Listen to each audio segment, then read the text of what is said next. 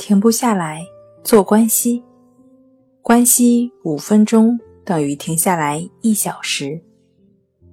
大家好，欢迎来到重塑心灵，我是主播心理咨询师刘星。今天要分享的作品是：强迫症的行为真的荒唐可笑吗？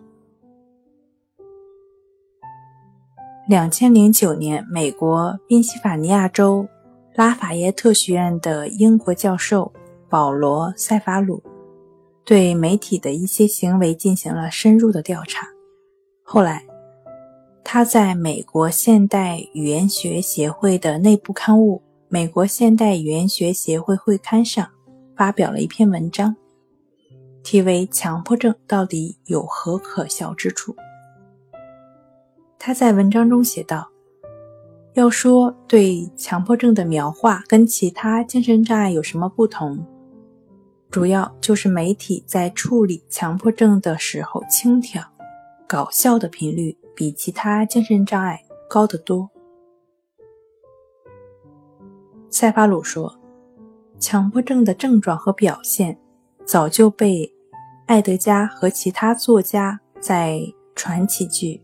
悲剧和哥特式文学中描写过，但是后来的书籍和电影却表明，强迫症患者总是能让我们发笑。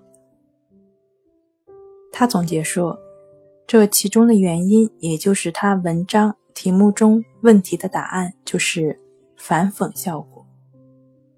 强迫症患者明明知道自己的所作所为荒唐可笑，可依旧。一如既往地专注于这些事物，这就极具于讽刺意味。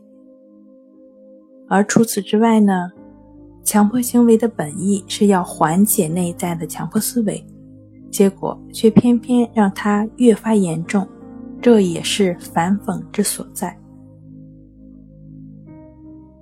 他说，强迫症之所以滑稽可笑，是因为它不合时宜。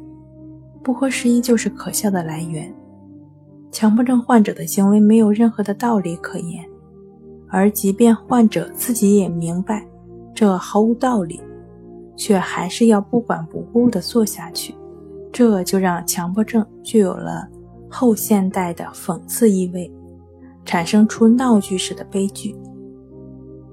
好了，今天跟您分享到这儿，欢迎关注我们的微信公众账号。重塑心灵心理康复中心，也可以添加 S U 零一一二三四五六七八九与专业的咨询师对话。你的情绪我来解决。那我们下期节目再见。